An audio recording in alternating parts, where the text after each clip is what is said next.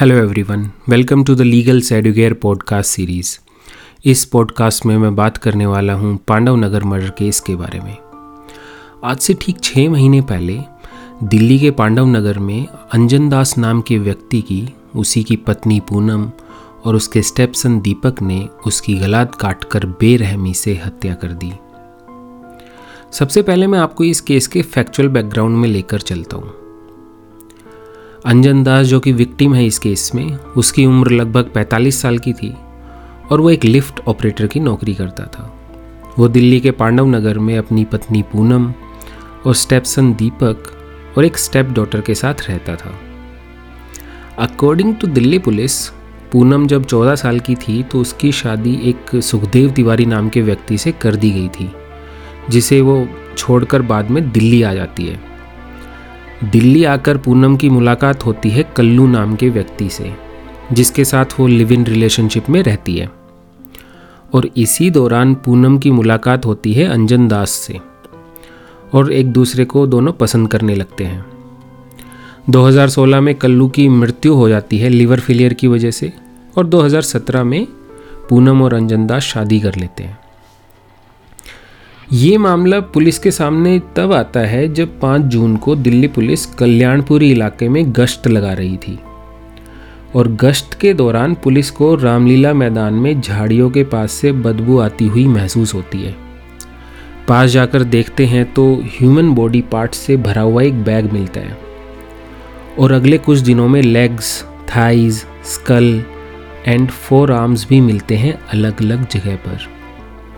इसके बाद police section 302 IPC में मर्डर के लिए और सेक्शन 201 में सबूत मिटाने के लिए एफआईआर लॉन्च करके इन्वेस्टिगेशन स्टार्ट कर देती है। पुलिस सबसे पहले जहाँ बॉडी पार्ट्स मिलते हैं, उसके आसपास के सीसीटीवी फुटेज को खंगालती है, जिसमें एक महिला और एक युवक संदिग्ध अवस्था में मैदान के पास दिखाई देते हैं।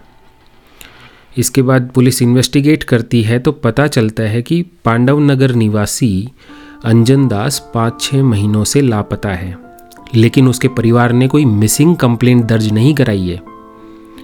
पुलिस को दीपक और उसकी माँ पूनम पर शक होता है और दोनों को अरेस्ट कर लेती है।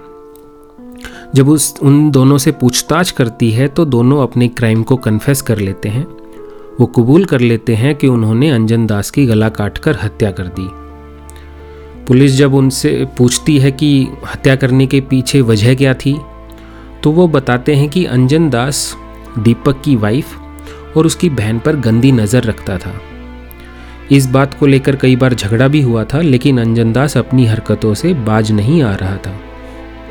तो 30 मई की रात को माँ और बेटा मिलकर अंजन दास की शराब में स्लीपिंग पिल्स मिक्स कर देते हैं। और फिर रात को जब वो अनकॉन्शियस हो जाता है तो उसकी गला काटकर हत्या कर देते हैं। इसके बाद बॉडी को एक दिन के लिए ऐसे ही छोड़ देते हैं ताकि बॉडी से कंप्लीटली ब्लड ड्रेन आउट हो जाए। और नेक्स्ट डे बॉडी को दराती और चाकू से काटते हैं और लगभग बॉडी को 10 टुकड़ों में काटते हैं और इन टुकड़ों को बाद में फ्रिज में रख देते हैं। और अगले तीन चार दिन तक टुकड़ों को फेंकते रहते हैं अलग अलग जगह पर। और घर से बदबू ना आए, इसके लिए पूरे घर में पेंट भी करवा देते हैं। तो ये था फैक्चुअल एस्पेक्ट इस केस का। अब आते हैं लीगल एस्पेक्ट पर। According to Delhi police, Poonam और दीपक ने अपने क्राइम को कन्फेस कर लिया है। उन्होंने मान लिया है कि उन्होंने अंजन दास की हत्या की थी गला काट कर लेकिन एज पर section 25 and 26 of Indian Evidence Act अगर कोई अक्यूज्ड पुलिस या पुलिस की कस्टडी में कोई कन्फेशन करता है, अपने क्राइम को कन्फेस करता है, कबूल करता है तो ऐसा कन्फेशन अक्यूज के अगेंस्ट में एज एन एविडेंस यूज़ नहीं किया जा सकता, वो एडमिसिबल नहीं होता है।